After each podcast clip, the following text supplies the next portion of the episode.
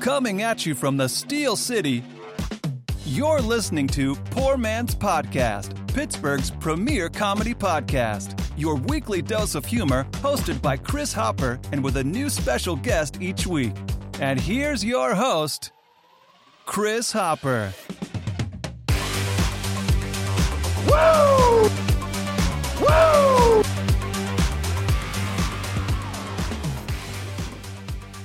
Ladies and gentlemen, welcome to the Poor Man's Podcast. I'm your host, Chris. Along with me, as always, this is wonderful. This is beautiful. This is talented. It's Shaylee, baby. Shay, how are you this evening? Oh, I'm doing so good. Happy to be here. Shay was making fun of my intro earlier, how I say the exact same thing, but it's muscle memory. And you know what? People like what they know. Listen, I like love what they know, man. I'm obsessed with it. We discussed that with the movies last week. You know, how are you going to have an Uno movie? How are you going to have other things? You've heard of it. That's why they have it. Exactly. And another person you may have heard of. What a transition, Shay. Another person you may have heard of. You know that voice. And you may have seen her food pictures everywhere. From Pittsburgh Foodie Girls, we have Michelle Koper. Hey, guys. How are you? Yeah. We missed you. It's been a while. It has been, Michelle. The summer's going by so quickly. What the? It feels like it's going by really fast, but there's like... It also feels very exhausting, which is weird. Usually it's not hand in hand. Like, it's an exhausting time, but an extremely busy time. Yeah, I'm busy, but busy fun most of the time. Yeah. I don't want to have something to do every single day. No, I don't want to have... I was literally just telling Chris this earlier. I don't want to have something to do every day. Like, my niece and nephew are here visiting, and...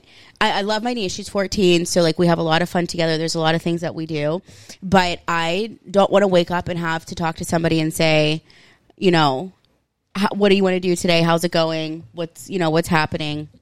I just want to be able to be lazy and just sit on my couch and pretend to watch TV because I've not turned my television on in years plus until she came. So. I'm just exhausted in this situation. Being a parent is really hard, and I've only been a parent for 5 weeks. So, yeah, I know. I'm trying to fix Michelle's mic real quick. Hey, Shay. Yeah. Is there something you want to talk about real quick? Yeah. Can you talk about something for about 32 seconds? I can. I went to the gym today with the one and only Jess. I'm sure you guys have heard of her plenty of times. And we were just chit-chatting about our comfort movies. And her comfort movie is House of a Thousand Corpses, which I am obsessed with the fact that that is a comfort movie for her. But my comfort movies are Constantine and The Mummy. I am not very good at having movies on in the background, like just doing other things like cleaning or, you know, just like doing work or something like that. And those are my two movies that I am definitely a comfort thing for me. And while we were talking about it, I was like, well, we just need to like, sit together and have our comfort movies together. I found out that Chris doesn't like The Mummy. So I made that talk with him when I first got here, and then come to find out Chris has actually never even seen The Mummy, which Shay, I find disappointing. Shay, that was very good. We'll probably edit all that out because it was great mommy talk, and I appreciate all of it, but we are here. Michelle, you hear me now? We're back live at 565. There we go. You know what, Shay? Let's start from the beginning, man. Let's go from there. But I'm not going to edit any of it out because we never edit any of it out. Because you know what? I like the authenticity. Maybe it doesn't sound perfect every time, but there's perfection in the imperfection, Shay. Shay, you know what? I'm not hating on you at all. What you did, filling time with just bullshit, it's not as easy as people think, man. It's not easy at all. Yeah. It's not easy. And to go back to The Mummy real fast, because it's so weird, because you said you were talking about comfort movies, and Jess said that I hate The Mummy, which is strange because I've never seen The Mummy. I have no opinion on The Mummy. Which I was going to say is hilarious due to the fact that I've never seen any movies, and Chris usually is like the one who sees all of them, and he's never seen it, and I think it's a total classic.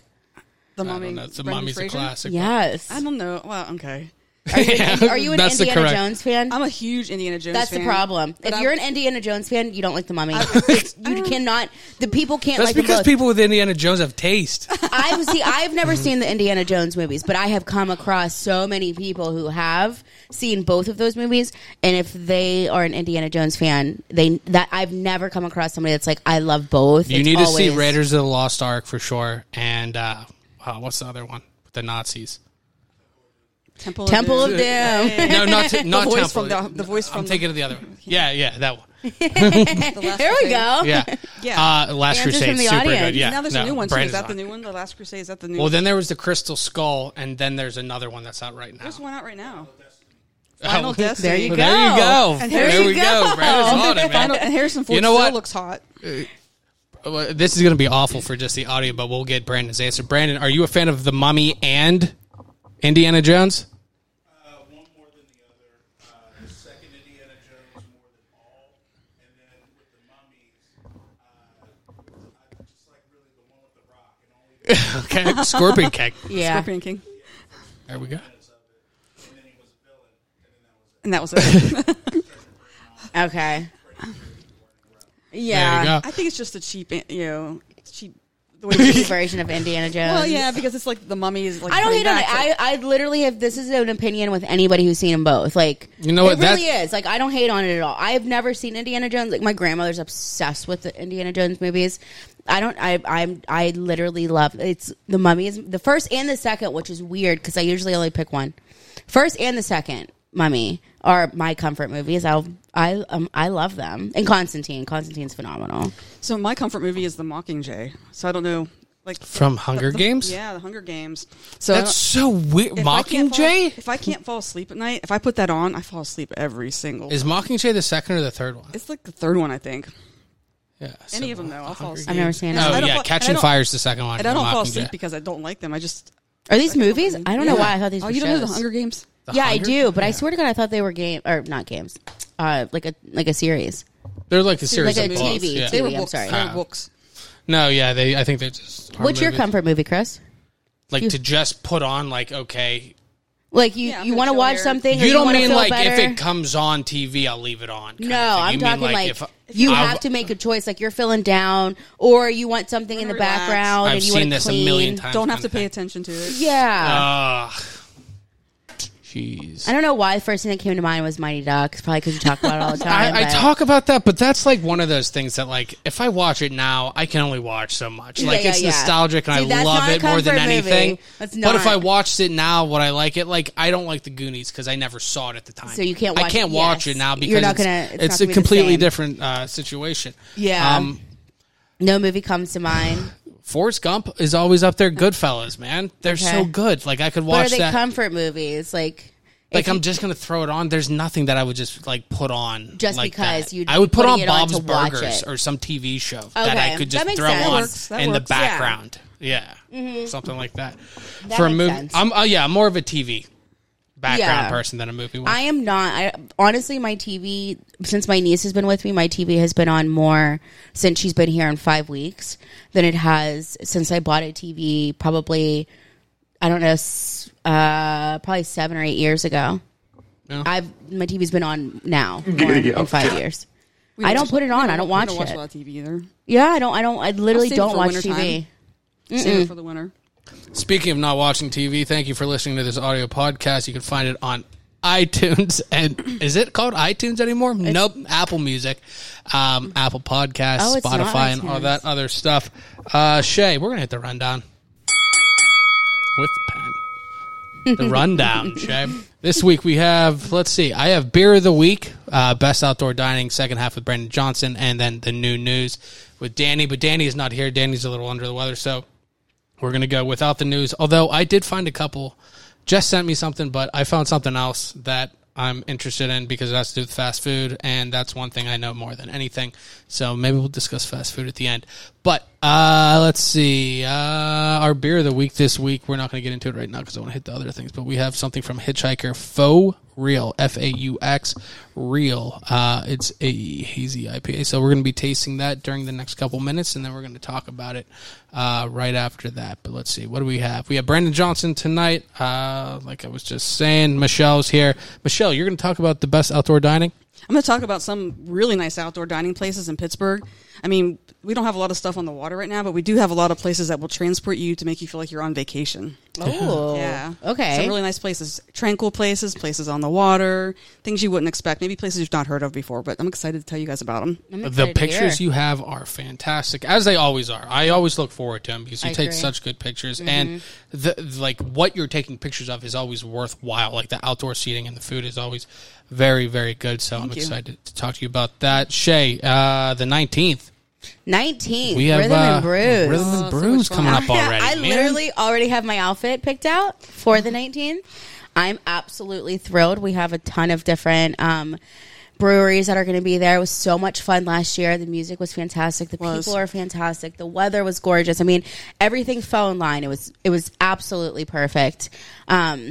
I'm more than excited, and then of course everybody needs to stop down here afterwards at 565. Absolutely, stop down drinks, in the outside area. Stop down.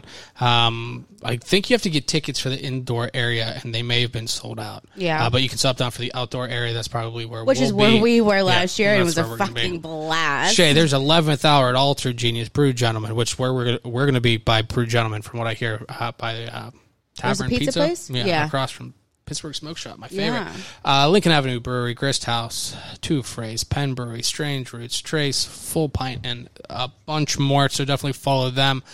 Stop down and see us for there. I'm going to be giving away some prizes as well. We'll probably give away some booze too. Nice. We got to find out. Jeremy's coming on next week. And on your own risk. Jeremy's coming on for to talk one last push for Rhythm and Brews for a little bit next week. So we'll talk to him about some beer. We also have Georgia Warder coming on next week. Super funny. We were talking, Danny was saying she just won the roast battle. I just saw that. They do a roast battle in McKees Rocks. Danny did it. No, Georgia did. And I think it might have been the second time she won.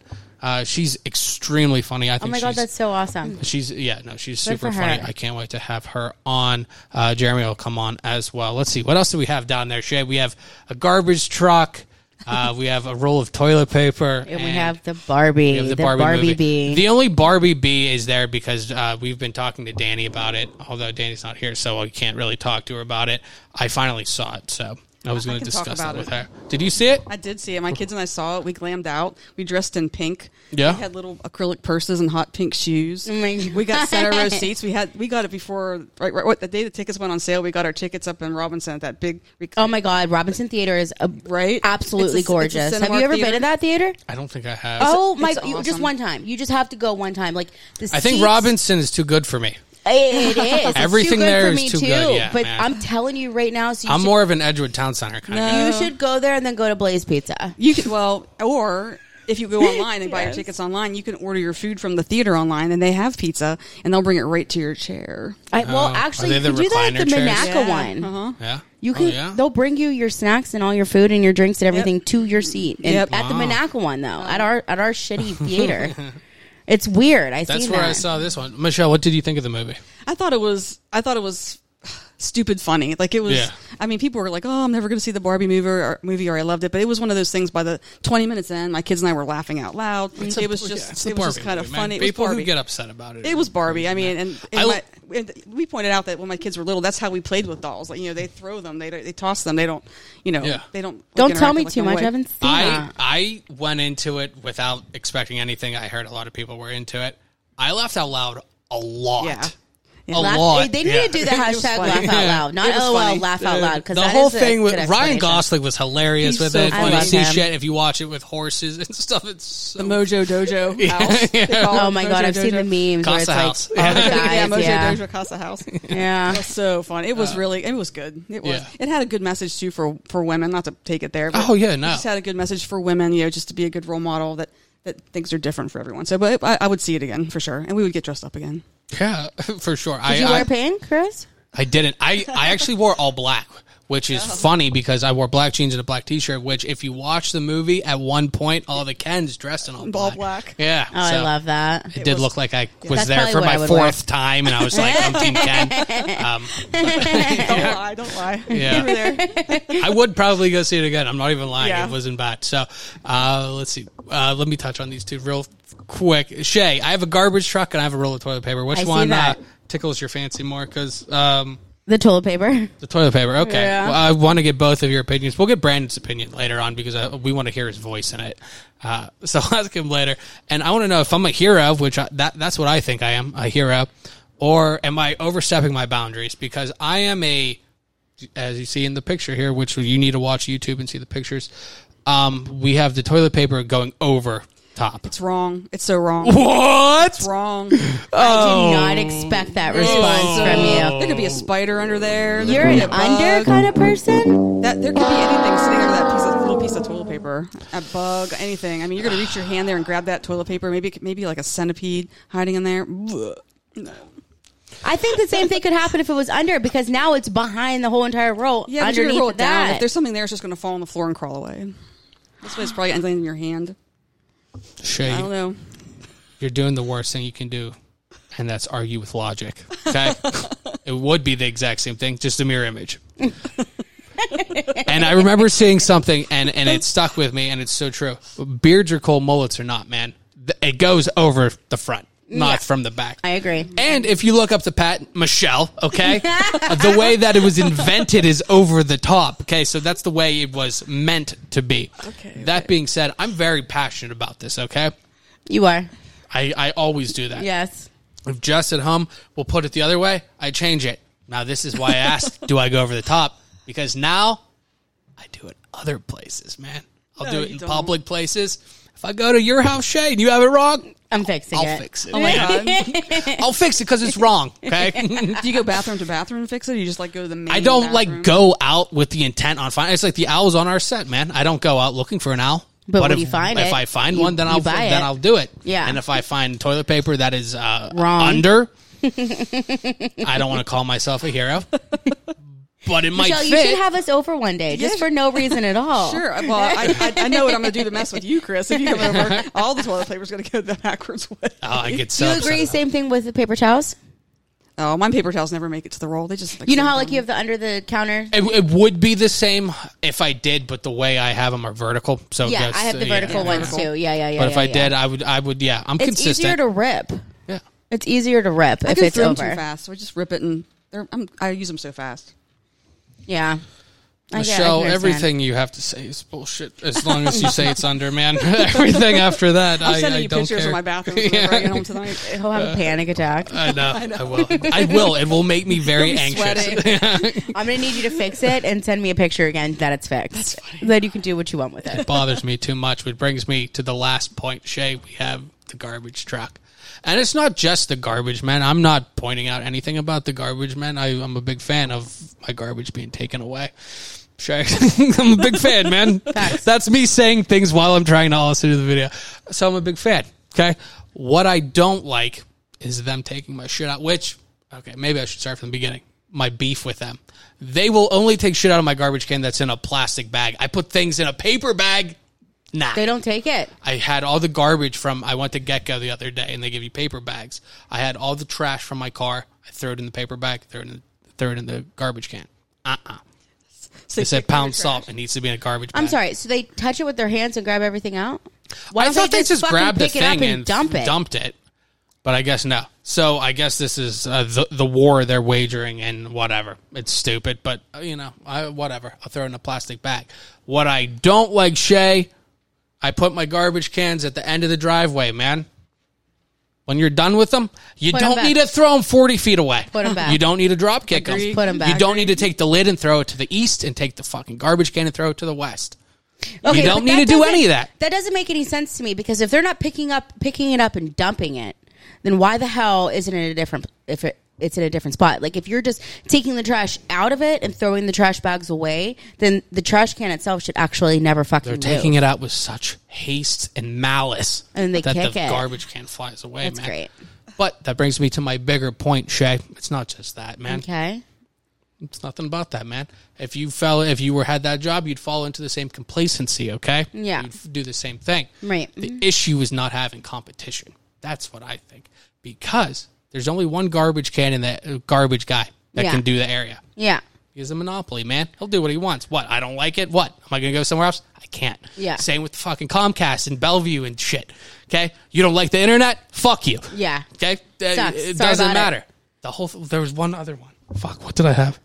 Oh, the DMV, man. The DMV's the worst. What, you're going to go somewhere else and get your license? You can't do it. Everywhere, and it's mostly government and stuff like that, where it's like you can't go anywhere else. The customer service suffers greatly, man. Uh-huh. I agree. I'm not for it, man. No. I'm your one and only, so I'm going to do what I want and not get in trouble. And I'm not bashing these people or anything, but it does seem to be that the places where you don't have your option. You know, if I go to McDonald's and I don't like it, I'll go to Wendy's, not in Bellevue, obviously.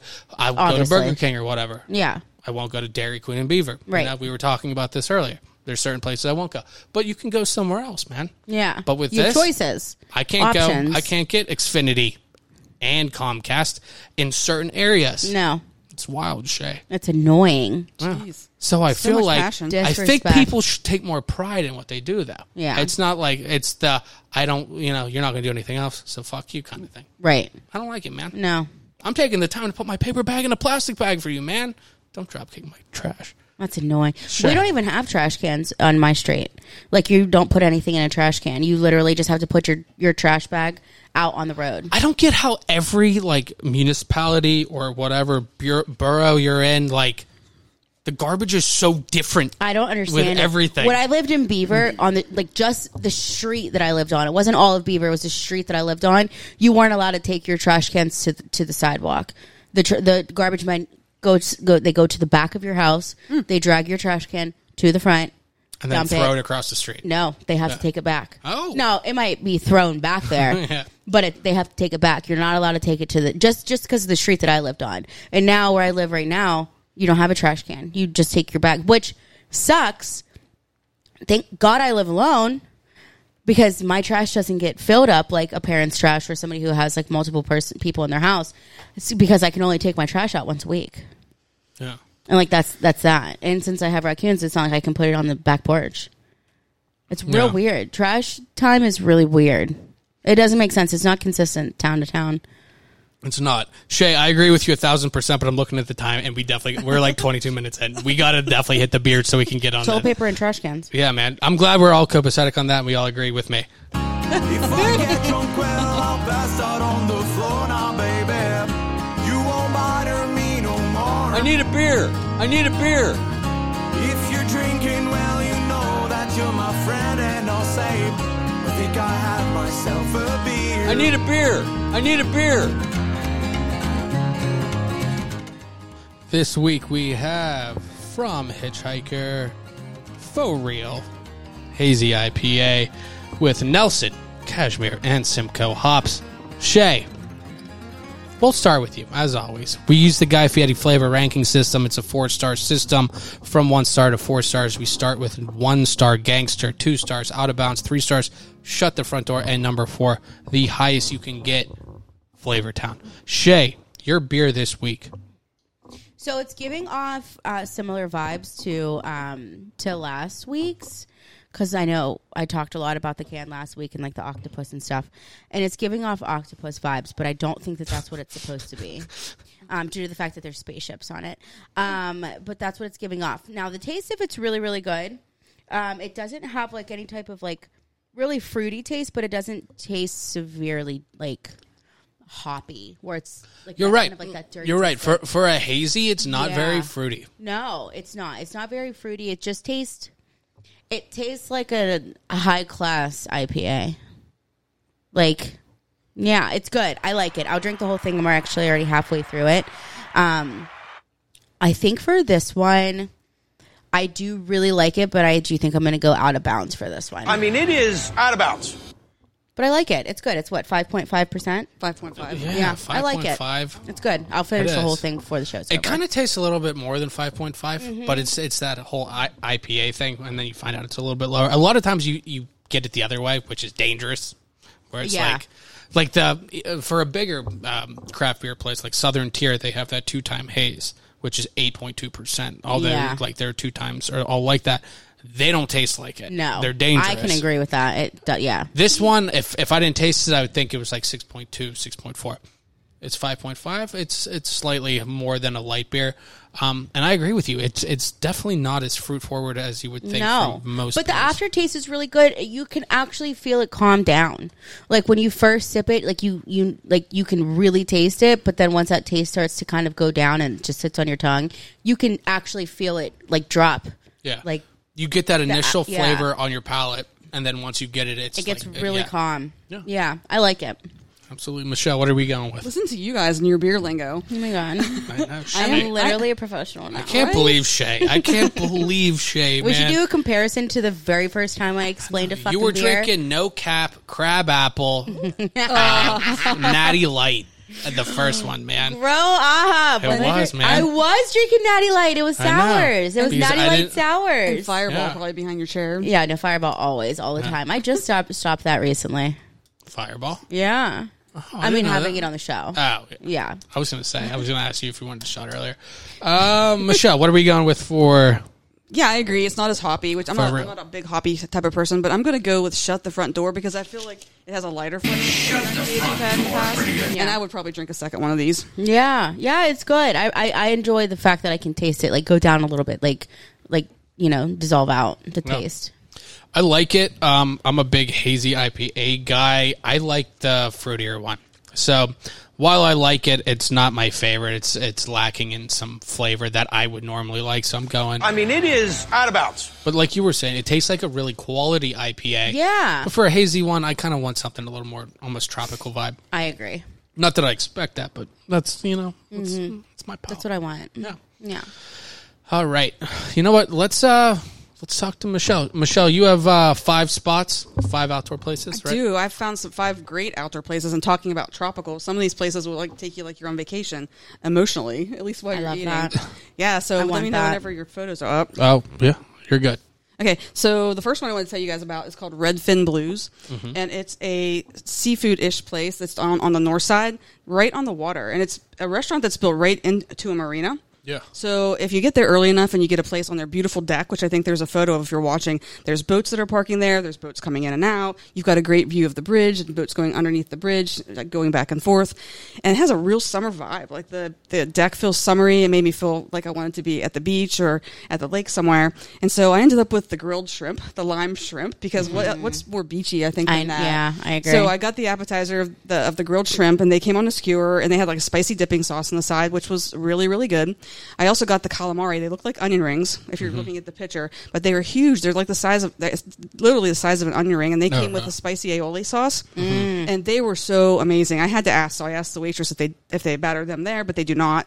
But despite that, they were still probably some of the best calamari I've ever had in the area. They weren't fishy at all. Did they do a sauce with them? Yeah, it was like a spicy aioli sauce. Oh, I'm sorry. Just said that. That's okay. I love spicy aioli. So there were two spicy sauces on the table, so I was just mixing the shrimp sauce with the calamari sauce, and it was very good. And because I felt like I was on vacation and there was kind of like music playing and there was a little tropical bar at the restaurant behind me, I ended up getting the grilled chicken salad with pineapple. It was called the Hawaiian Bowl. Oh. And it was different. I mean, it had like a honey mustard dressing and had some nuts on top of it. The grilled chicken was very light. It went down really easy, so I got one to go, an extra one to take home, and it didn't make it home very well, probably because the pineapple, you know, like maybe dissolved the lettuce a little bit, maybe it was too acidic. But this is Redfin Blues. I highly recommend it for lunchtime. I have 2 things. Yep. One question for you and then one comment. For Redfin Blues, that whole area, there's like a whole walking path. You can rent a bike and stuff. It's really nice down there. There's some like... You've been there? Yeah. I've gone on a walk down there. I haven't eaten there, but I've gone on a walk down there and taken pictures and stuff. Yeah. Yeah, there's like a bridge and you can rent bikes, like I was just saying. It's cool over there. Comment? My question... Oh, that's what it was with the pineapple. Are you a pineapple on pizza kind of girl? I mean, I won't refuse it if it's on there. If there's a pizza in front of me that has pineapple, but I'm not going to order it that way. That's exactly how I am. Good answer. I would eat it too, but I'm not going to order it. Paper, then? Yeah. If I redeem Did she redeem herself from the toilet paper comment? No. Not yet. No. As long as you always go 2-ply, because that's the one thing. Like you can't cheap out on the toilet paper, man. Oh God, you got to take care of the anus. It takes care of you, Shay. Let's go to number 4. What kind of? I'm sorry. What kind of? I just want one question. What kind of sauce was on? To tell me where you are. I was like, is my Siri? Scroll to Siri and dictation. Siri just wants to be a part of things. Is Siri's just talking to us. What was the question about? What kind of sauce was on your salad? What kind of dressing was on the salad? It was a honey mustard dressing. Did you like that with the sweetness of the pineapple, or would you prefer something spicy? I would have preferred something maybe lighter, like a olive oil with maybe poppy seed, or like a lemon vinaigrette or something like that. Lemon vinaigrette, just because it had a tropical feel to it because of the pineapple. Yeah, but what about a habanero vinaigrette? I would have, I would have liked something like super salty or super spicy, something to go with that completely opposite of the pineapple. It was but like I said, the place was good. I can't wait to go back. I hope to make it back before the end of the summer, just because it just really gives that vacation vibe. Yeah. All right, let's go to number 4. Number 4, Coughlin's Law, and it's called Coughlin's Law Beer and Ale House. It's up on Mount Washington, and it's been there for quite a few years. They're really well known for their brunch boards. So you go with a group or go with a couple, and then they give you the board. You order the board. It has the pancakes and massive amounts of bacon. It's like family style with enough for multiple on their people. Brunches. I didn't go for that. Yeah. I went up separately for the view. They have a nice deck on the outside. They put a cover on a couple of years ago, and you can see the pictures. Oh my and it God. Does, even though it's not like on the end of Mount Washington, like where Altius and some of those higher end restaurants are, it still has a really good view of the city. Yeah, and the parking's not that hard there, and the restaurant's very reasonably priced. I feel like if you go to a restaurant where they have that metal fry container, that cup, it's gonna be good. It means they're gonna charge $2 more for every burger. Absolutely, but that burger. Bye. That makes it $14. Or no, that's a chicken sandwich. Man. It's a burger. That burger looks insane, though. It's the Coughlin's burger, and it had cheese on it. It had cheddar. It was smoked cheddar, arugula, pickles, and smoked aioli. And when it came out, down at the bottom right, if people were watching, there looks like a little dome with smoke in it. Yeah. That was the service. That's how they brought it to me. And the burger. The burger was under that. Oh, wow. It was smoked under there. I guess the bartender had smoked it maybe as they smoke a drink there. I wasn't expecting that. So the foodie in me was like, oh my God, panic. So she lifted the lid before I had a chance to take a picture of the smoke coming out. So I did have the one picture here, but didn't actually get a video of the awesomeness. But it was kind of a cute presentation, considering this is mostly a bar restaurant on top of Mount Washington. I also had the beer braised cauliflower tacos. Oh, okay. They were so good. I mean, you think, oh, okay, cauliflower, but that was really tasty. Yeah. It had like pickled vegetables on it. It had some avocado. It was very light. In fact, see that? I did. It was very light. Some bug just eyeballed me. I ate all three. This has been a disaster all day. Just the Wi-Fi. We have Siri yelling at us. I don't know. There's bugs attacking us. Our pets' heads are falling off. Oh, God. I don't know. I mean, they have all kinds of burgers there, though. And like I said, they're well known for their brunch on the weekends and that view. So if you get there early enough. If you don't get there early enough, they do have a bar. They have like doors that open to the outside patio facing the street. So there is a lot of outdoor dining there other than this dining. But if you're lucky, you get to see the city whenever you get there. All right, let's go to number 3.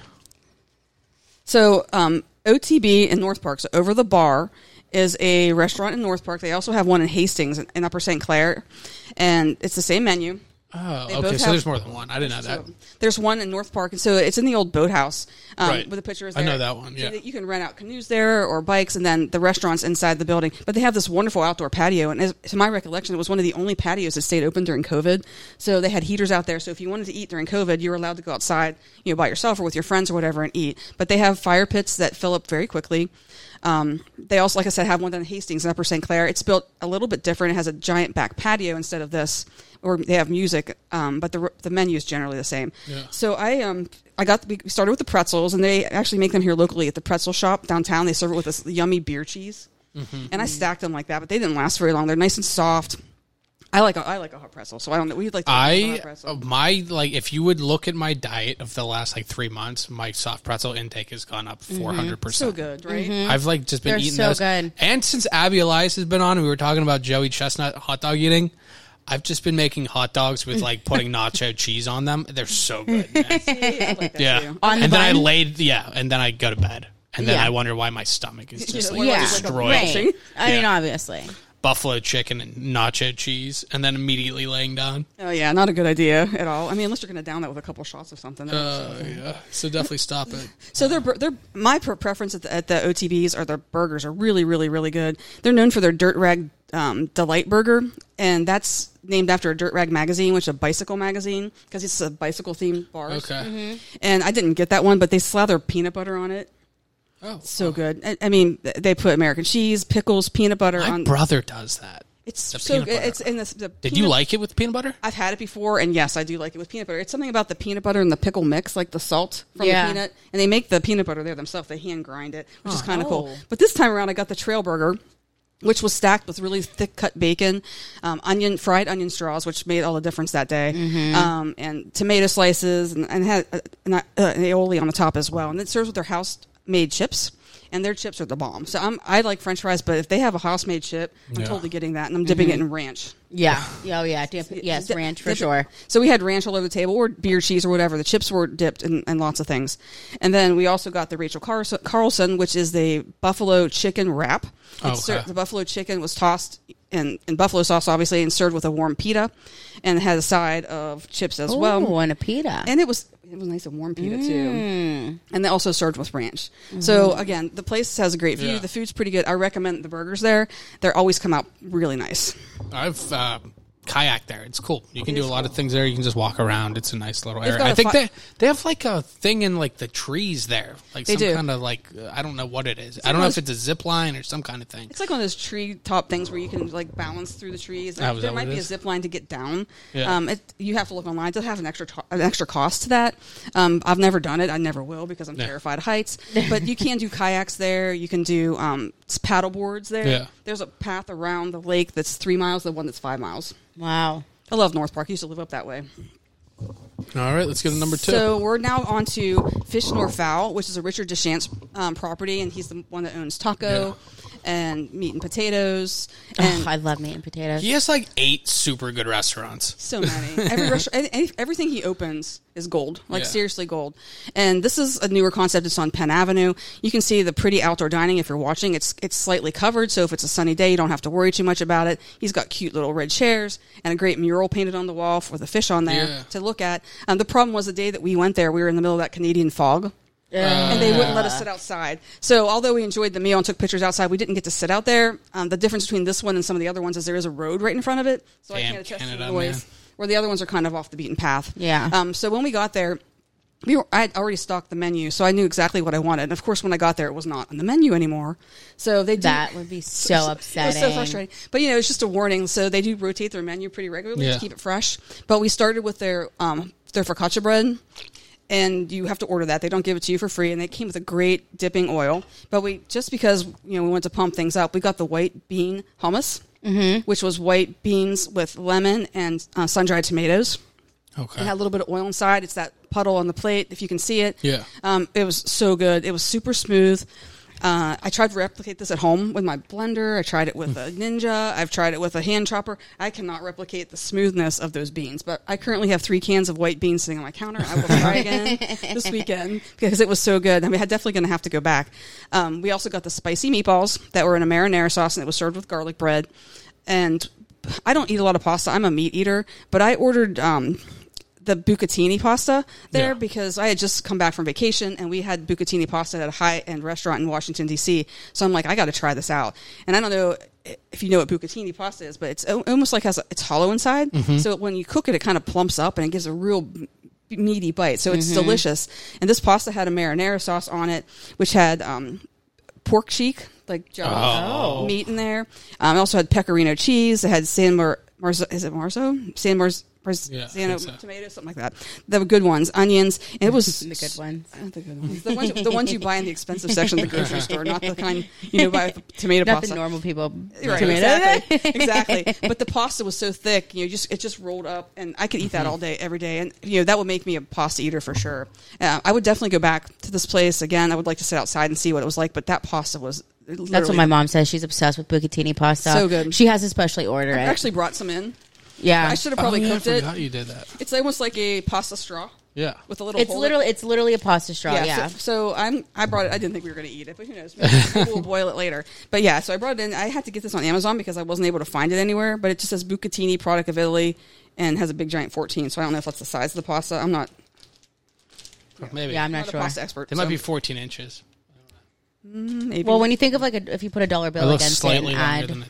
Yeah. Right? Yeah. I don't know. We'll go to number one. So number one, again, so this place is called Magnolia and Pine, and it's in Gibsonia. So it's a little bit up in the North Hills, a little bit out of the way. It's still a pretty new restaurant. It's not even quite a year old, but their outdoor seating is the bomb. And what makes it, they've got multiple fire pits, and they've got lots of umbrellas out there. We sat near the bar area, which is a covered patio area, but still outside. And the thing that makes it so nice is it's completely covered with trees in the back. Like there's no closed highway. The whole back was, so there's a fence. There's the tables, but then there's all these beautiful grown trees. It's not like small trees. I mean, like a forest. Yeah. And the food was really good. The service was really nice. When we got there, we, of course, they had calamari on the menu, so I can't pass that up. So we ordered the calamari. They hand-bread that in the restaurant. What kind of sauce did they do with that one? That was like, it was a spicy chipotle sauce. And then if you're looking at the picture, you can see in the back end there's like fried shrimp, and that's what that was. It was beer-battered shrimp. It came with the calamari. Yeah. We could have just ate the whole plate of calamari. It was really, really good. I don't know if it was as good as the Redfin Blues ones, but it was still worthy of a shout out. And then we ordered the mussels in a tomato-based sauce with garlic bread. And those were perfectly cooked. They weren't gritty at all. You know, sometimes you get a mussel and it's just a little bit gritty. They were just really lovely. And, you know, we dipped the bread and we were still hungry. So we ended up with the BLT, which is the sandwich sitting there, which was by far the most beautiful thing on the table. It was thick cut bacon with cheese on a Texas toast-like bread. And then it was served with, you know, pretty good portion of French fries. And we cut it in half just so you could see it. And yeah, that bacon is, I would have never guessed that was bacon. It's so, extremely thick. Yeah. It's so thick. A triple layer bacon sandwich. And that's like heaven right there.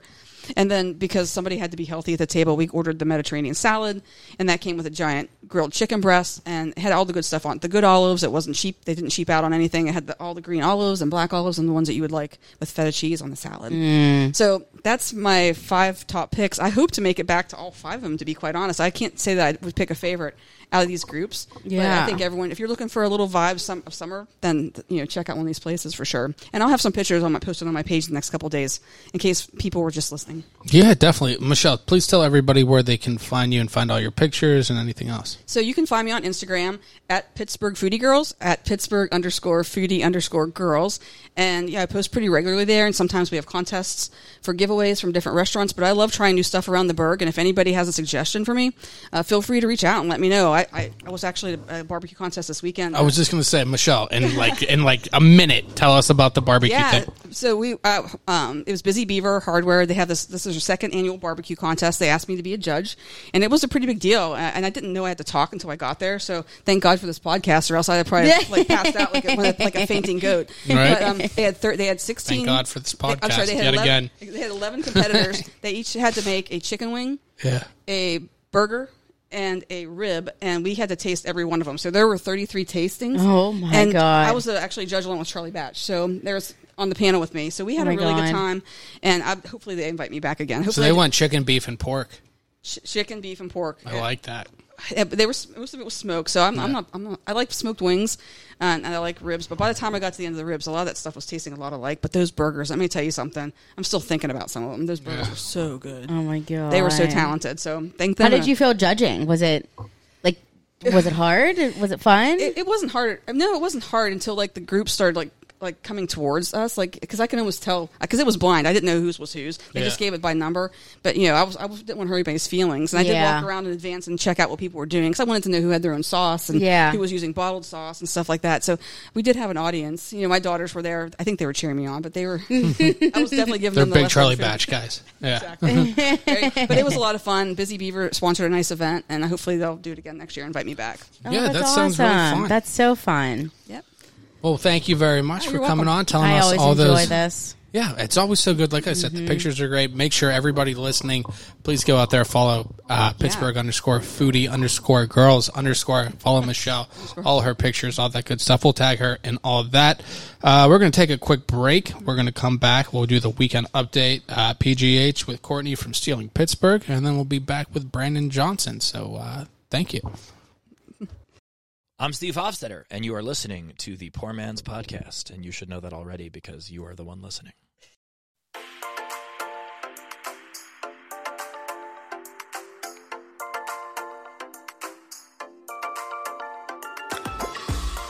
Hey, what's up, guys? Courtney from Steeling Pittsburgh here, back with another preview of the upcoming Weekend Update PGH for this week. We have an absolutely packed weekend ahead, so here are a few things I'm very excited about. If you love to go out dancing but don't want to pull an all-nighter, definitely check out the In Bed by 10 dance party at Spirit Hall this Friday. Boogie to the best contemporary and classic 80s and 90s hits from 6 to 9, and then wrap up your evening and be back in your cozies by 10. A $10 donation at the door goes to support Just Harvest, a nonprofit fighting against hunger in Allegheny County, so a super fun evening for a great cause. On Saturday, you can catch me at the Barrel and Flow Festival, located at the Stacks at Three Crossings in the Strip District. If you're new to Barrel and Flow, it's an annual celebration of brewing and art, showcasing Black breweries, artists, and small businesses. The day will feature exclusive collaboration beers, live performances, vendors, local eats, and much more. It's my personal favorite beer festival and was recently voted America's as well by a USA Today reader poll. The event runs from 12 to 9 on Saturday. Ticket and more event info can be found at barrelandflow.com. Finally, I'd be remiss as your resident disco fanatic not to mention Disco Sunday Disco happening at Trace Brewing this Sunday. I mean, everybody loves a Sunday fun day to chase away the scary, so do a little dance and drink a little beer from 4 to 9 p.m. in the beer garden. As usual, the full Weekend Update PGH with more than 30 things to do each weekend will be live this coming Thursday. Be sure to follow at Steeling Pittsburgh, that's S-T-E-E-L-I-N-G Pittsburgh, on Instagram and TikTok for what to eat, drink, and do locally.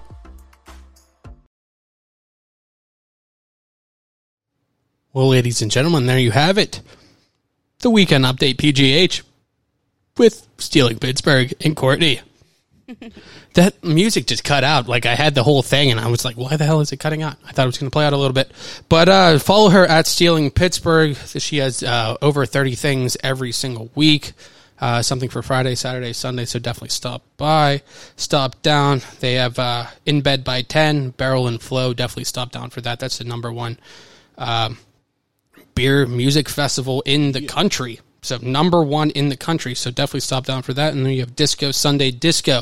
But we are back here at 565 Live, and joining us in the second half, we have comedian Brandon Johnson. Brandon, how are you tonight? Excellent to be here. Excellent to be amongst you guys, and looking forward to the show, man. I'm really happy to be here. We're happy to have you on, man. I've seen you at a million different mics, mostly Willow. What the I know, that was weird.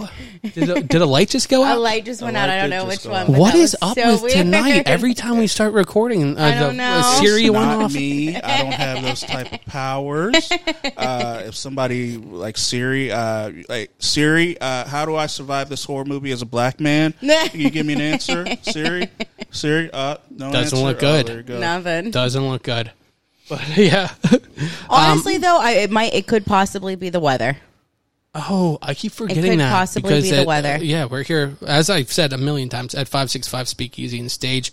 Stop down for comedy on Thursday. Stop down for music on Friday, Saturday. Comedy is, I think, every other Thursday now, so stop down for that. But yeah, we're like underground, so I completely forgot there was some weather going on, right? The winds are supposed to be like super insane. It's supposed to be really bad. It's like a whole, like the alert, severe thunderstorm situation. And I feel like down here is probably the worst case scenario because the Wi-Fi has been treating us like trash. Right. But we are here with Brandon, like I've said a million times. Right? Yeah. No, everything's good to go. Okay. But it's just annoying. Yeah. But Brandon, in the last week at Willow Station, you guys hit your 100th mic, right?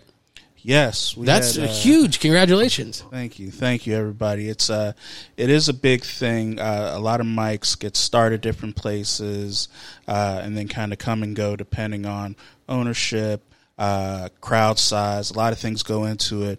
So I have to especially thank Dom over at Willow Station for entrusting me with hosting them, and also my co-host Joey Purse and also Mark Shimkitz. We really have a good thing going, and for 100 weeks, that's like 2 years. We started during the pandemic. He really did roll the dice with me. He saw me perform at Hurry Up Say Something Funny over in Carnegie at Apis Brewery. Shout out to Apis Wine and Meadery. And I did so well there, and it stuck into his mind. He said, hey, if I start comedy at my bar, I want you to be able to host. And I was like, hey, that's like the right kind of thing happened. During the pandemic, we didn't know if things were going to come back to normal, right. What was going to be written, how things were going to go. We had an idea. We started to execute it and just built a nice crowd over those 100 weeks. We had out-of-town comics drop in, headliners from the Improv drop in, a lot of our features that are over at the Improv that you see regularly come to my mic. And I'm really proud of the product that we have a chance to put out there. Yeah, you're very professional. If I can say anything, Brandon, you're very professional. You're there. It's one of those guys like he's there on time. He has everything ready. You know, he knows what he's doing, and it just makes it easier for everyone else. And it makes it more legit. Like if you go somewhere and they don't care, then it almost makes it feel like it's not. Like, why should I care? Right. They don't care. Yeah. Brandon, he's always super organized. Everything always goes super smooth. And he's super funny, which is probably the most important. Brandon, I saw some pictures of you at the Improv in the last couple weeks too, right? Or... Yes, you would be correct. On July 2nd, I had a chance to host for Clayton English, and the feature was done by Eric Nesby. It was their first time officially hosting, and it was his first time featuring. And I followed Clayton English for since before the pandemic. Yeah. And we just stayed in touch through online. He went through some stuff, and then also he started getting into Hawkeye, the Marvel series. He got into 85 South show. He started to have a chance to develop that into now it's like the #1 comedy show streaming on Netflix is their special. And we just stayed in touch, and the right opportunity came. I had a chance to host. Rocked out with the crowd. Looking forward to going back there and doing more stuff with them. And Clayton was just always professional, always hilarious. Staying in touch with him, and he's got a lot of good projects coming up too. That's one of those things like you were just saying. Like, so what? You didn't really know beforehand that you were going to do it. You were just ready, and then you found out. I was the best availability. Is whenever you have opportunity and just like being ready meet. Right. So the regular host there, he had to drop off for Sunday. It was actually that Friday. I was coming off of a Don't Tell show, mm-hmm. Don't Tell Pittsburgh, done by Ronnie Fleming. I really had a chance to crush that crowd there. And I decided to go over to the Improv. And I sent him an email saying, hey, I'd like to be able to host for Clayton while he's in town. Couldn't do Saturday, but then Sunday it was like, hey, if you want to come by and host, there's an opportunity there for you, and had a chance to meet it, riding this hot streak, and kept it going. Wow, I feel like that's kind of the point that I wanted to hit though, is that just the opportunity came up and you were ready to go, and I think that's super cool. To like. Mm-hmm. You hear that a lot about when people are like, oh, he's lucky or whatever. It's like the chance and opportunity kind of thing. But like you have to be ready to go. And that opportunity came up and you did it. And you reached out like, hey, I want to do this. And I think that initiative and stuff, I respect that 100%. But right. I feel like it shows like if you're willing to like actually put some effort in. Like, you'd be amazed with, like, who will say yes to certain things or, like, what you can do if you just, like, make an effort to do it. Right, exactly. But, like, not to, like, sell it short, like, oh, he was just there. Like, he was prepared. He had everything ready to go. And I just think that's super cool. And I think it's very professional, Brandon. Mm-hmm. And that's, like, I keep going back to that, not to, like, sell anything short of the comedy. Yeah. But I feel like the professional thing, like, because... when you like meet people and people in entertainment and comedy, sometimes people flake out and sometimes they don't show up and sometimes they're inconsistent or not reliable. Right. And I think like with that, maybe it's just me personally because I'm OCD with that, but like I super respect Brandon. Yeah. And like the work he puts in because he's there, he's consistent, he has the mics. 100 weeks, that's a lot, man. That's a lot. Yeah. How does it feel? Does it feel like 100? Does it feel like a lot? Yeah, it does. Yeah. It does. After a while, you get some newer comics, and they haven't found their consistent funny yet. You see pieces of it. You see some guys that just want to go for the edginess, for the shock, and you're there through that whenever you hopefully find that breakthrough whenever they are able to put a lot of stuff together. And then also like the crowds, sometimes we'll have people coming in from a rainstorm, coming in from a pirate game, coming in from a local community event, and they just want to sit down and drink.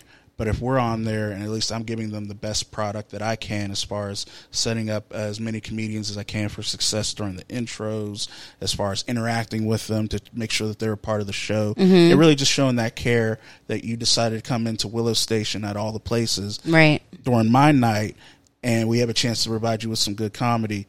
Please keep coming back. Right, so, right. Once they see that, it's like, okay, Pirates, I could take people from the bar and we could win 7-6. They're already getting blown out. So I'm going to start paying attention to the stand-up. Or the Pirates win. They're feeling all right. They may give a few extra tips to the bar staff and may give us some more attention, and it's all good times. Mm-hmm.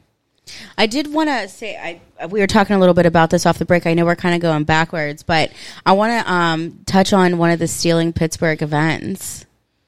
What was that? What, Barrel and Flow? Brandon was talking about one of the events is one he's been to every single year. It's like his favorite thing to do. Yeah, Barrel and Flow Fest is one of the ones I look forward to. I always try and get my ticket in advance, and it's the one that you get in before everybody else's. So I had a chance to walk around and meet a lot of the brewers before the general audience does come in.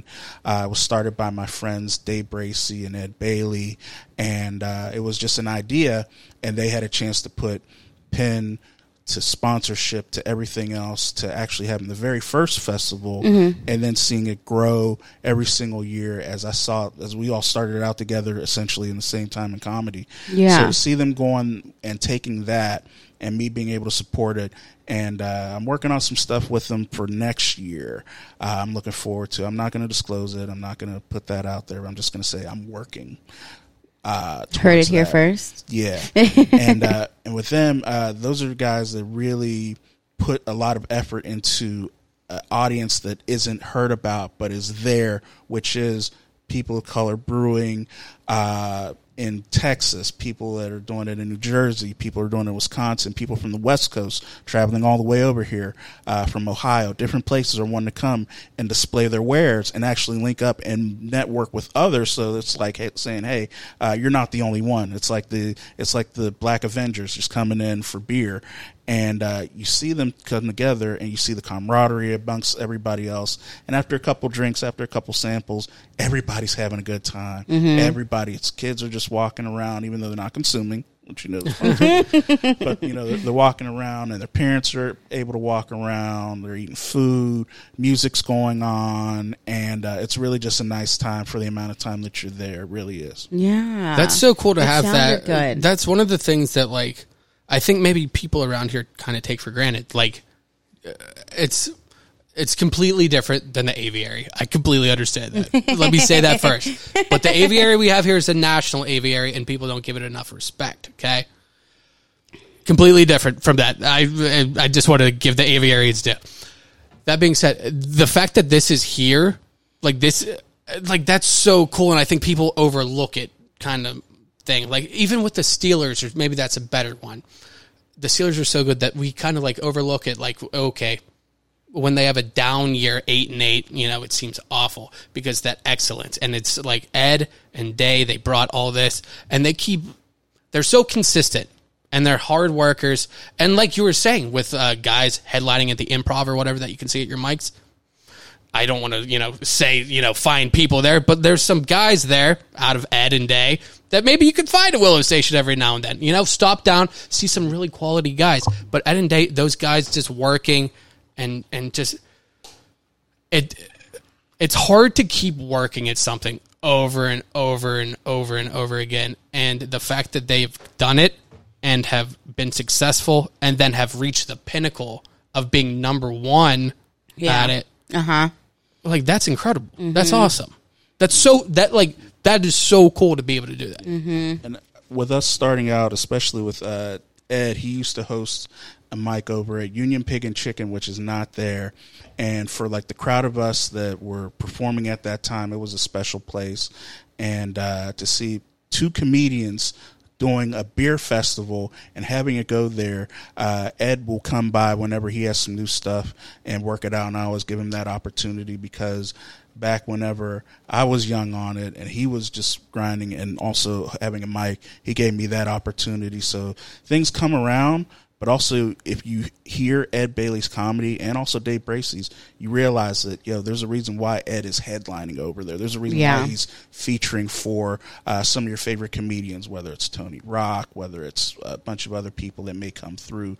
And I can read off his resume too, but those brothers are dynamic, and just to see how the talent that they're able to pick and really run with the opportunities that they had. They are definitely goals that I myself have to adapt. Yeah. How long have you been doing comedy? 10 years. 10 years this year. It's really been maybe about 11 because I started out as Pittsburgh comedy superfan. So I would just always be at the mics, never performing. But I was studying them. I was watching them. And after they come off stage, I would give them feedback about what the crowd said to help better inform their jokes, help them better write. And I was also able to get in on some shows that, hey, if I'm giving them good intel, if I'm a nice guy, it makes sense for me to be able to get them into a show or something for a reduced amount or just to be able to hang around. So I went in with their... that information. And then one night, Sean Collier, who you may know from Pittsburgh Magazine, he hosted a mic over at Beer Hive, which is in the Strip District. They had one. They were low on comics. I was there. They had a really hot crowd, and the mic cut out. So we all had to project. And he was like, hey, man, we need some comedians to come up. We're a bit low. You want to come up finally? After I've been asked like a bunch of times, I said, fine, I'll go up. Right. I remember my first set because I had to follow a guy that told a story about being the Chuck E. Cheese rat. Shut up. And these are just things, as a comedian, after a while, you remember your first. You remember certain things. So I remember having to follow him. And I think that might have been like the first couple times. I've never seen him since. But he talked about him being the Chuck E. Cheese rat and all the stuff that went into it.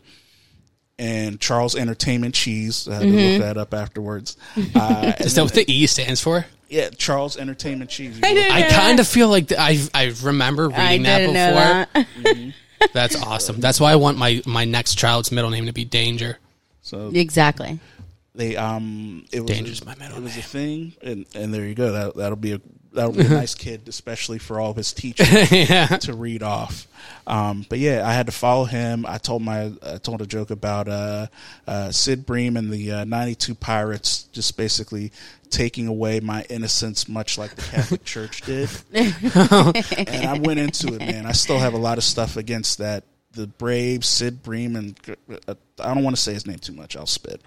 But a lot of stuff like that. And then it was amongst people that were watching Pirate Games. So they were like, oh, yeah, that guy's fantastic. Clap. Everything else. And then that was the bug. Then I texted a couple friends. Some people already knew. Like, you're like, oh, Brandon finally went up. Oh, congratulations. Oh, this, that, and the other. And I didn't go as hard as I think I should have that first year, so I really didn't count it. I was just going up sporadically. But then that second year, bam, I started hitting it hard. And then 10 years has gone by and more opportunities have come. So when you started, so from the beginning, you went as pretty much just as an audience member, as a fan. You just enjoy comedy.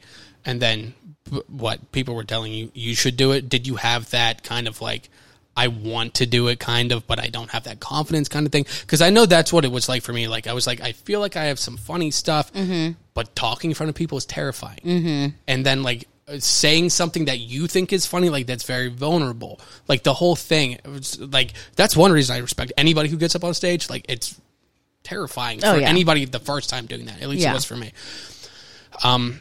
But I think for me, I had debate in college and I had debate in high school. So speaking in front of crowds came a bit second nature to me. But just it was all about the craft. I'd watched too many hours of Eddie Murphy. I had seen so many hours of Rock, Seinfeld, everybody else, that as I was giving them information, they were like, yo, I could actually talk to this guy off stage because he knows what's happening, what's going on. And then it was just like, yo, why don't you try comedy? I was like, I'd rather just feed you guys the intel, feed you guys that. Yeah. And then they already know I have a good speaking voice. They were like, yo, seriously, go ahead up. And I was like, nah, I'll leave that to you guys. I'm comfortable where I was at. And then that night, the opportunity presented itself, and I just finally did say yes, but it was one of those things where I got the trust of the local comedians out there.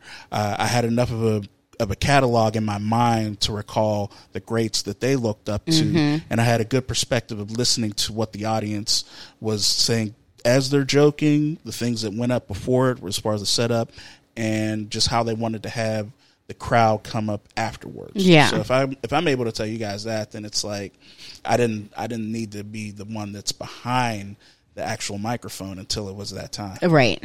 Do you feel like you've like changed from the beginning to now? Like, do you feel like in the beginning you might have like pretended to be what you pictured a stand up to sound like, and then found your own voice and now you're different? Or was it always authentic, or what was it like for you?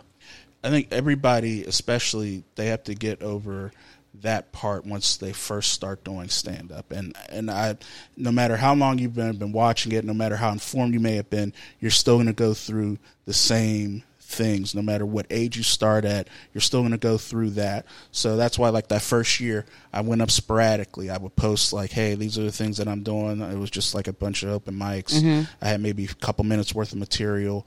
I carried around a red notebook with me, with my notes, with my jokes into it, and I did that. That was one of the things that the pros I learned from.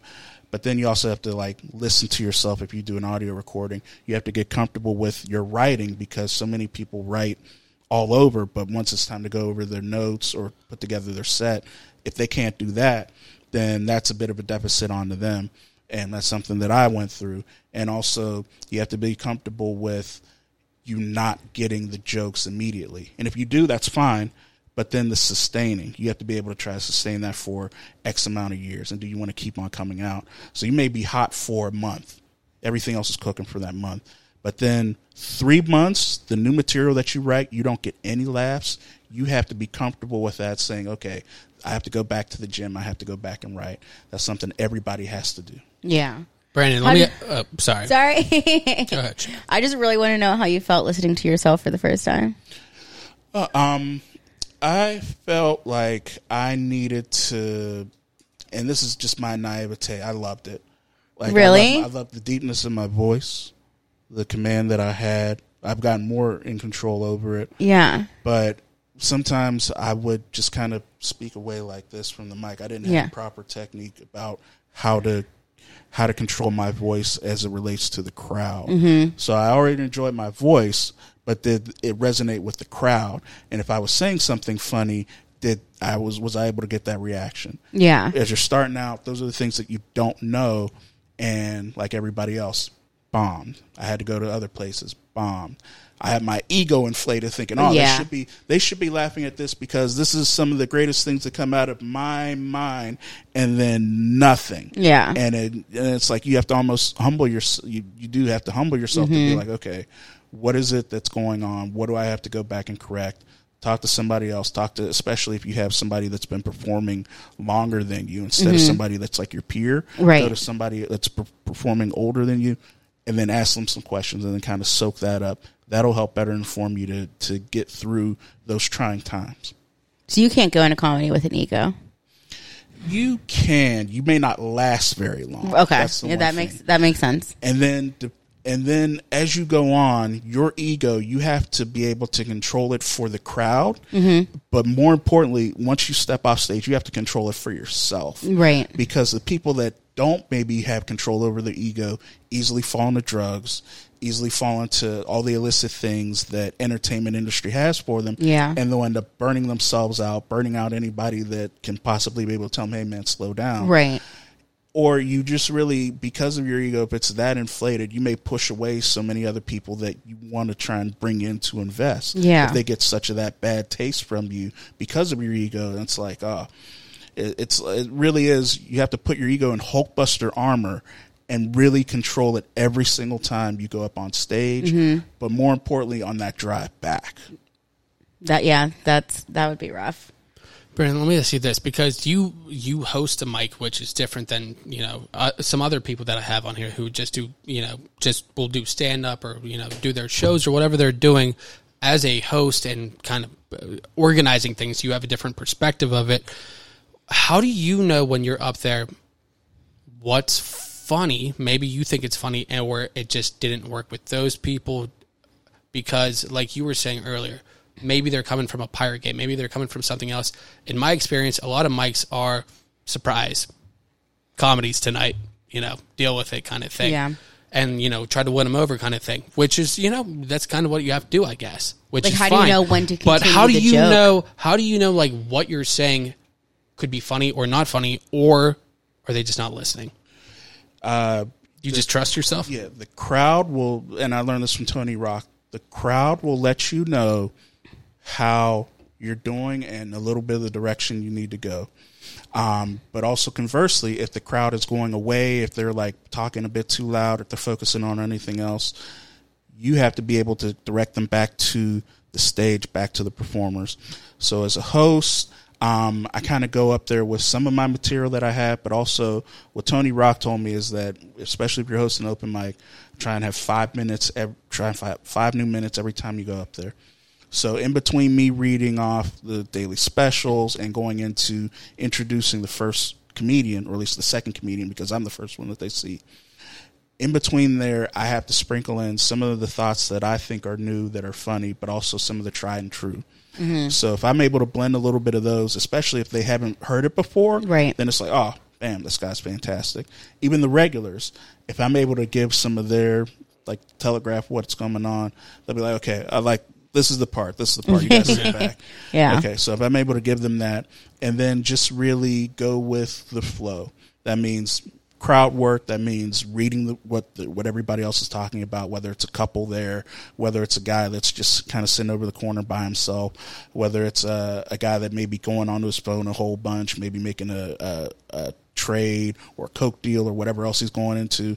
Like, I have to be able to kind of read all that, and then in the way that I can, kindly bring the attention back to us, make them a little bit a part of it, and make them feel as comfortable as they can. That's why I try and ask, hey, if this is anybody else's first time at an open mic, this is how it's going to go.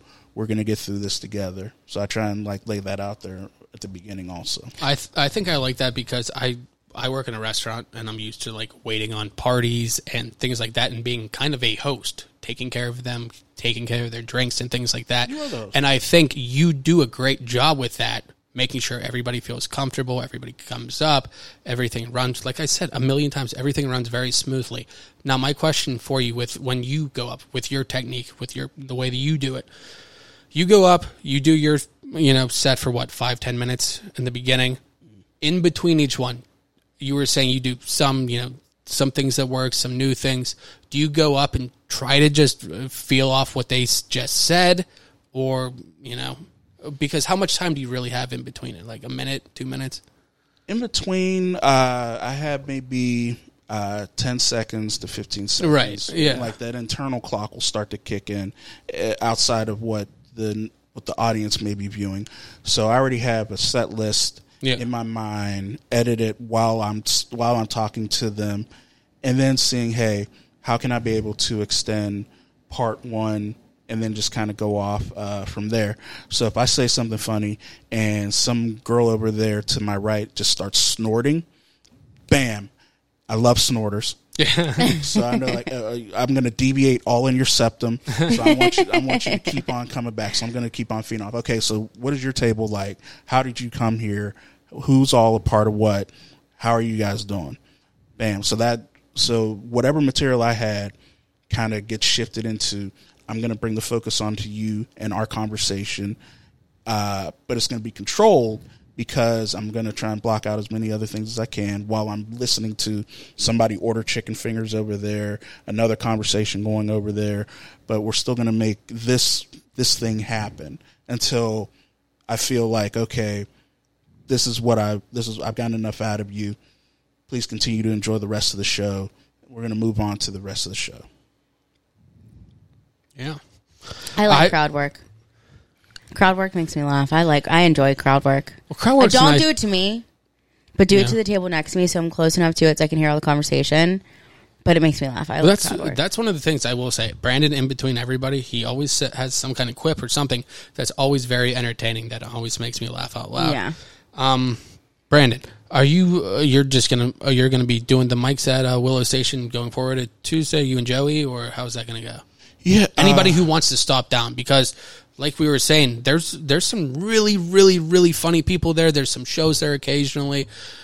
Just stop down. If you're going to go out and have a drink or have some wings or whatever, you might as well have entertainment. Go there. Like, I'm telling you, you will enjoy it more than you think. Yeah, thank you. I in addition to hosting Willow Station, it's myself, Joey will host, and Mark Shimkitz at the last one at the month. He always has some crazy off the wall idea that somehow works, whether it's chicken wings and it was like his own take on hot ones, whether it's picking from a bucket, whether it's a character thing, something he has that it will be a good idea, and he executes it as only Mark Shimkitz can. So there's always something through the upcoming weeks on Tuesday. Also, I book my own show out in Indiana, Pennsylvania. That's going to start up in the fall. I'll be bringing comedians from Pittsburgh over to Los Locos Taqueria. That's right along Philadelphia Street. That's down there. And immediately, at least in the more immediate sense, on the 25th of August, I will be hosting for Josh Dweh over at Arcade Comedy Theater, which I just came back from. I was a part of their lab, and now I'm going to have a chance to host for a young guy that's like 23, but he's already got enough accolades to tour. And he chose me to be able to host for him, so I'm going to give him my all for that. Congratulations. And, thank you. That's awesome. Yeah. So I have those things coming up. And also, in like the immediate sense, it's those ones. But also, I think I have a Alzheimer's benefit, but also a show coming up in Freeport, PA, with very good comedy. That's with Robert Puncher out of New York. He comes back from New York. He's Pittsburgh guy, and he'll have shows that he has coming up, and I'll be a part of and performing on those. So that one should be coming up on August 26th. I'm looking forward to that. Can you tell everyone where they can find you on social media? Yes, on Facebook, Brandon Johnson. I promote my shows on there. Instagram, Brandon Laughs Last, at Brandon Laughs Last. I post my shows, post as many pictures as I can. Sometimes it's over at the improv. Sometimes it's stuff that's on my mind that I think other young comedians should be able to have. And then I also have my YouTube channel, The Comedy Stylings of Brandon Johnson. I uploaded some new clips, just trying to work around with YouTube algorithms, as you guys have, seeing which one works. I'm still trying to find what works best for me. But yeah, the Comedy Stylings of Brandon Johnson, if you look that up, those are where you can find me. Absolutely. Thank you so much. I do have one more question for you before we touch on one. I have like one news story because Danny's on here with that. And I'm interested in this one. You were talking about Don't Tell Comedy with Ronnie. Where did you do your show, and how did that go? I did my show at Move. It's along Penn Avenue in East Liberty, and it's like a bit of a holistic gym where they have workout materials. They have carpeting on the floors. It's like a nice place to go ahead and work out and do it in a holistic manner. But the way that they had it set up, it seemed like, and I said this with as much love and as much care as I could for the place, it looked like an Illuminati sex dungeon. Oh, just on the floor. And just looking around it, they had a lot of stuff there. And hopefully I'll have a chance to go back and perform there. But for that's sure. I don't tell. What kind of performance are you doing, Brandon? You can't tell. Illuminati sex dungeon. I'll tell you what. Go to Move. It's MUV. Yeah. Look it up. The guys there are fantastic. But if you look it up and actually go to the place and look around, you'll realize how bit of an accurate description I just gave it. And that's just a sample of the comedy that I have a chance to deliver to him. But yeah, it was a really nice time. I thank Ronnie for the spot, for everything, and I'll be doing some more Don't Tells coming up with him, working with him at some point. And yeah, that's the one where you say you like crowd work. Mm-hmm, it's a whole different crowd to try and do crowd work in. Yeah. And it was a fantastic time. How are the crowds for this? They are intimate. And by intimate, I mean like 20 to 30 or so. That's a good number.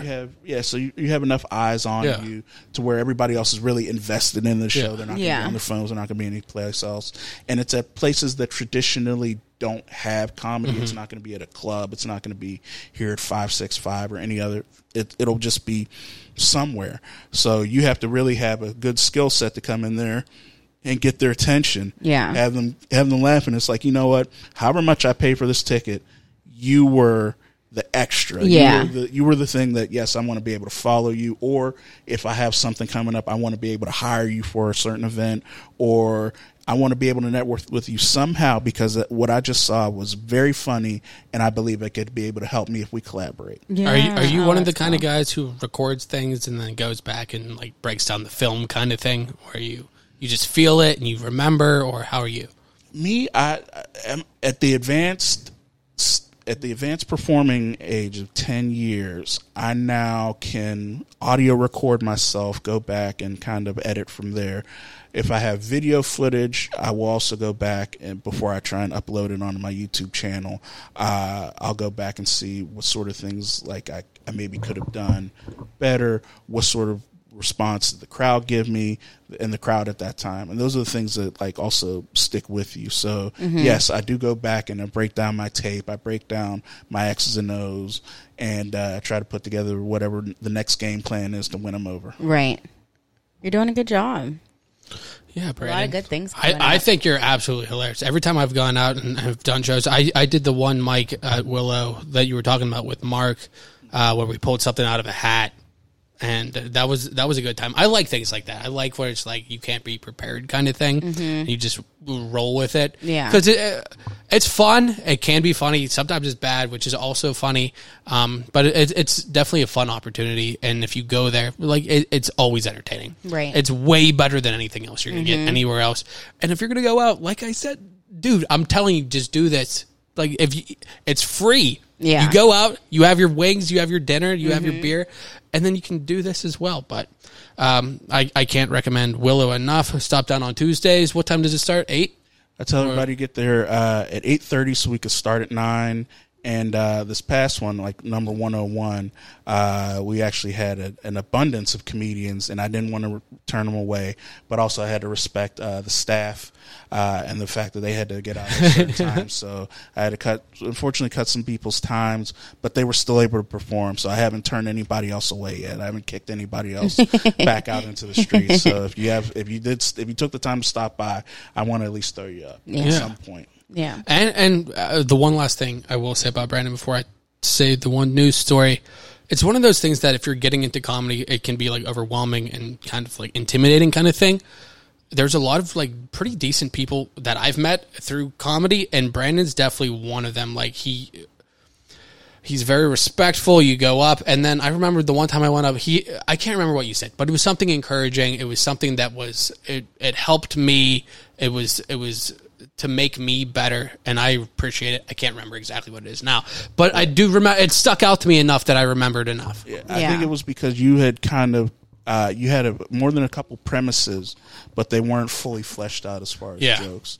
So that's why I kept on, and I tell a lot of people, keep coming out, keep writing, is to do something like that. And then also you have to, stage-wise, you have to get comfortable with yourself. On stage, you were still moving around a lot, and maybe keeping the microphone too much away from you. So whenever you wanted to say something funny, if it was over from like that point something of a second, it could throw off the rest of whatever else you had a chance to say. So that was that. Once again, with us being together, it comes back to me. I can't believe that he remembered that, because it was very accurate to something like that. I had a bunch of stuff, and I was like, this is funny, let's see what works, and then I'll build off of that.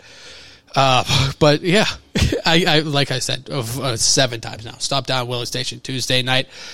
Shay, I have one news story here. I'm not going to get into a bunch because this is a super long episode. We're already like an hour and a half in for the entire episode. Oh, wow. But this one story I saw is, Brandon, I like to wake up. I wake up at like 6 every day to go to the bathroom. I get up, I pee, and I take my morning medication, my bipolar shit I have to take.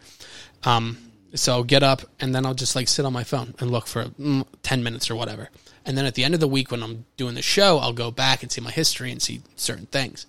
The one thing that got me is, I'm sure you've heard of the Zuckerberg and Elon Musk fight, and how Zuckerberg's training MMA. and the Zuckerberg meal from McDonald's. Have you heard this, Shay? No, not the meal. It's not like the one they're having, like Sweetie or whatever. Yeah, they had that. Yeah. Their Travis Scott. Travis Scott, he had that.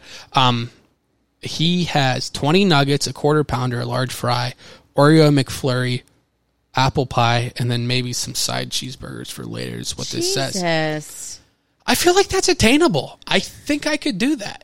Yourself? Yeah. In one sitting. If I go to McDonald's for me and I'm like hungry and I'm going to eat it, I get a 10-piece nugget, a large fry, a large Sprite, because the fucking Sprite at McDonald's is so good. And that's it? No. Okay. Sprite there is different. Yeah. It's a straw. I remember seeing something. The Sprite at McDonald's hits like the fucking air conditioning on vacation. Yes. When you like which is crank true. It. Like, but it's not the Sprite itself. It's the straw. It's McDonald's straw. They make it that big because you get more carbonation in one sip than you do any other places, which is why it hits so sharp and so intensely. It's because of how big their straw is. That's a fact. Diameter. It's about girth, Shay. I swear. It always comes back to girth. Yeah, I would believe that. No. Okay, so you were saying, so you got your nuggets, you got your Sprite, you got your large fry. What else you get? If I'm going, like I was saying, I don't go 20-piece, I go 10-piece for me, large fry, Sprite, I'll get a burger, if not 2 double cheeseburgers. The cheap ones, though. Yeah. Like the fucking burgers, like not yeah, good. Right, no, agree. So I'll do the 2 double cheeseburgers, maybe a milkshake.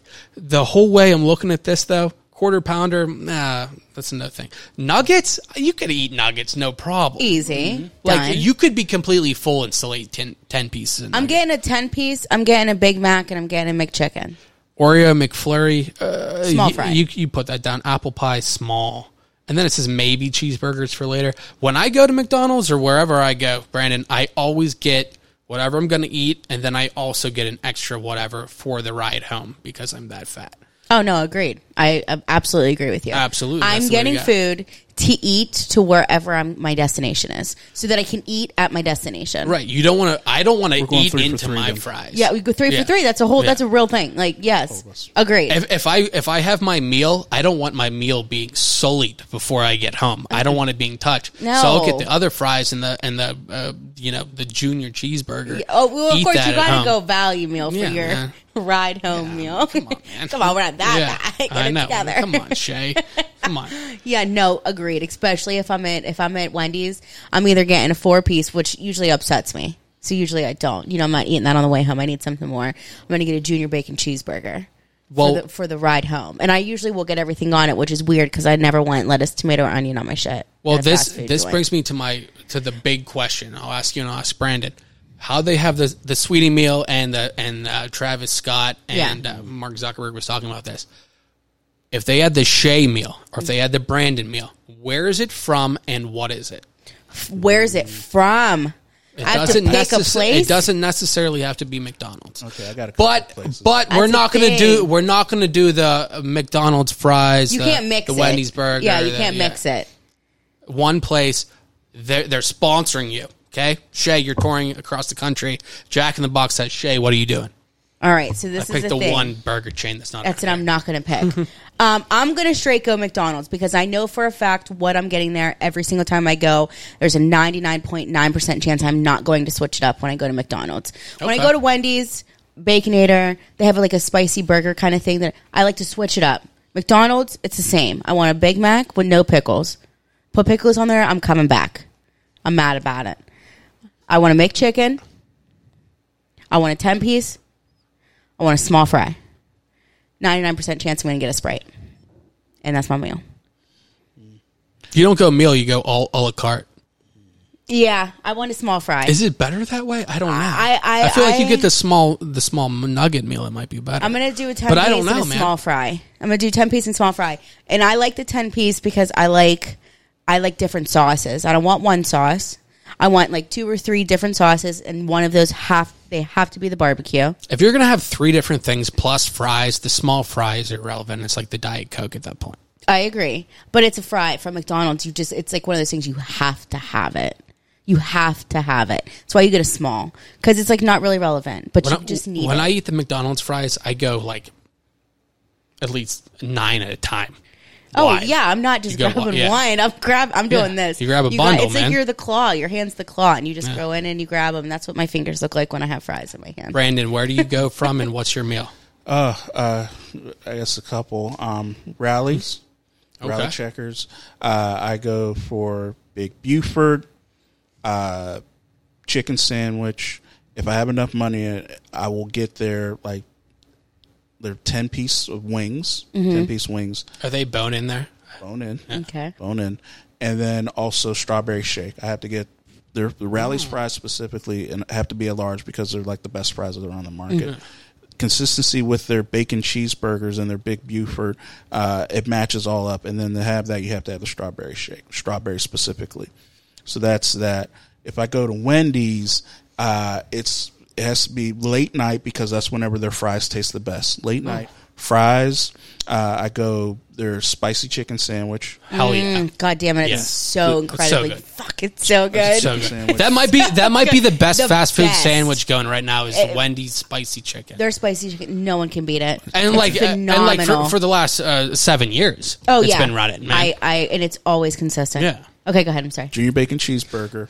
Yes. And then also, if I want to, I will go with their double. Their double cheese. Oh, what Dave's double. Yeah. Dave's Junior, whatever. I usually do like 3 for whatever else. Mm-hmm. Yeah, right. So 4 for 4. I'll do 5 for 27. Man, I'm hungry. That's very true. 5 for 27. That's how it is anymore, man. It is. I know. And then you'll go to some place like some Wendy's have cookies, and you're like, oh, okay. Well, yeah. I think with me, whenever I get the sandwiches, I ask to put the sauce on.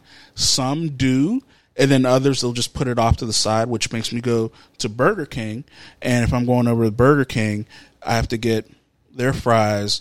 I don't really mess with their drink, but their Whopper with cheese or are there Whopper? Are they still huge? The Junior Whopper is something manageable. But the regular Whopper is something I get. Something all of us would get. Yeah. Because I remember, like, last time I was a Burger King, man, I was traveling back here when I used to live in North Carolina. And they're like, those bitches are, like, wide. Like, they're not, it's not, I'm not talking about thickness. I'm talking about, like, the whole, like, width of the sandwich. Speaking of Burger King, the one in Baden, Conway area. Is it disgusting? 65, no, it's so good because the management there, what gets me, and I love it. They're great there. What they do after you say whatever you want, I want the number 7 large Dr. Pepper. What else can I get for you?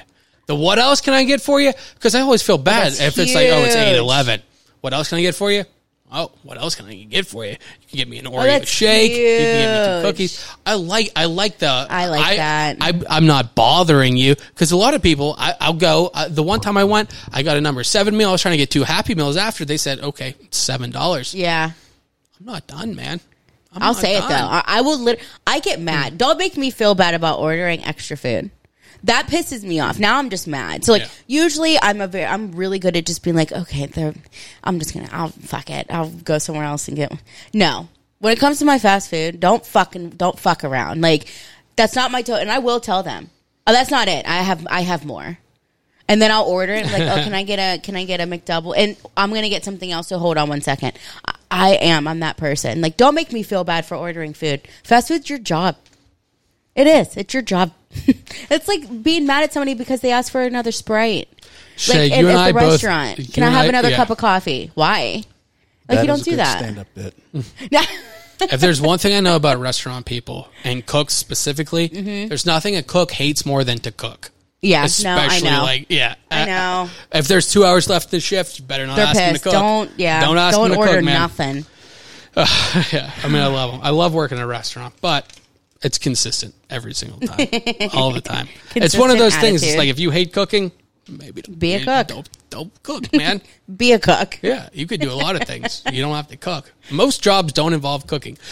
Brandon, one last time, can you tell everyone where they can find you? You said Brandon Laughs Last. Certainly, thank you. Facebook, Brandon Johnson. Search out my name. My profile picture this week is in honor of Mr. Paul Rubens. So I've had that up for a while. But it'll probably revert back to me wearing this colored green polo shirt at some point. So that's there. On Instagram, it's Brandon Laughs Last. It's a picture of me in my Sade shirt. We have a connection, and it was me performing at a show. Somebody really got me in a good angle. I think it might have been Mr. Puncher, Robert Puncher's dad. I love his photos. It's there, so you can search me out on that. And then also my YouTube, the comedy stylings of Brandon Johnson. It's myself and my man Ron. We're together. He was performing here in Pittsburgh, and it's a picture of both of us together, and it's for my YouTube.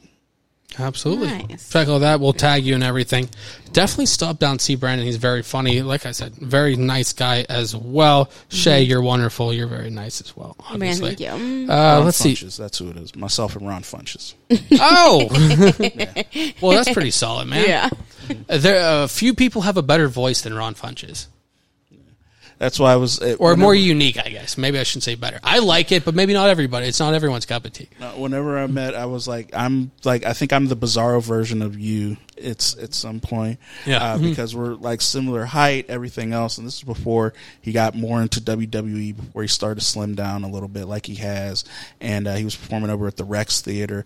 Really, really nice guy, kind guy. And that's one of the treasures that I had, and I had to put it up for my YouTube channel because that's the kind of content I put out. Well, definitely follow him, follow us. Let's see, what do we have next week? Georgia Warder.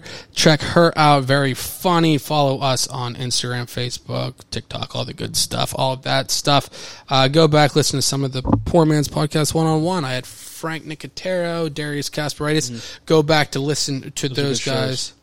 Shows. Follow and subscribe on social media, and for the wonderful and talented and beautiful Brandon Johnson, for the wonderful and talented and beautiful Shaylee, baby. That's right. I'm Chris and Michelle. Thank you, Michelle, for coming on. For everybody, I'm Chris. Thank you for listening. All I'm going to say is I'm so happy that I was allowed to be part of your day. Thanks for listening. Thanks for listening. We hope you had a good time. If you did, be sure to subscribe to the show to catch the latest episodes and share with your friends. We can't promise not to embarrass you. And if you just can't get enough, follow us on Instagram at Poor Man's Podcast 412, Twitter at Poor Man's Pod 412, and Facebook. This is Pittsburgh's own Poor Man's Podcast signing off. See you next week. In my opinion, that sucked. Woo! Woo! Poor Man's Podcast, best podcast in Pittsburgh. Straight cash, homie.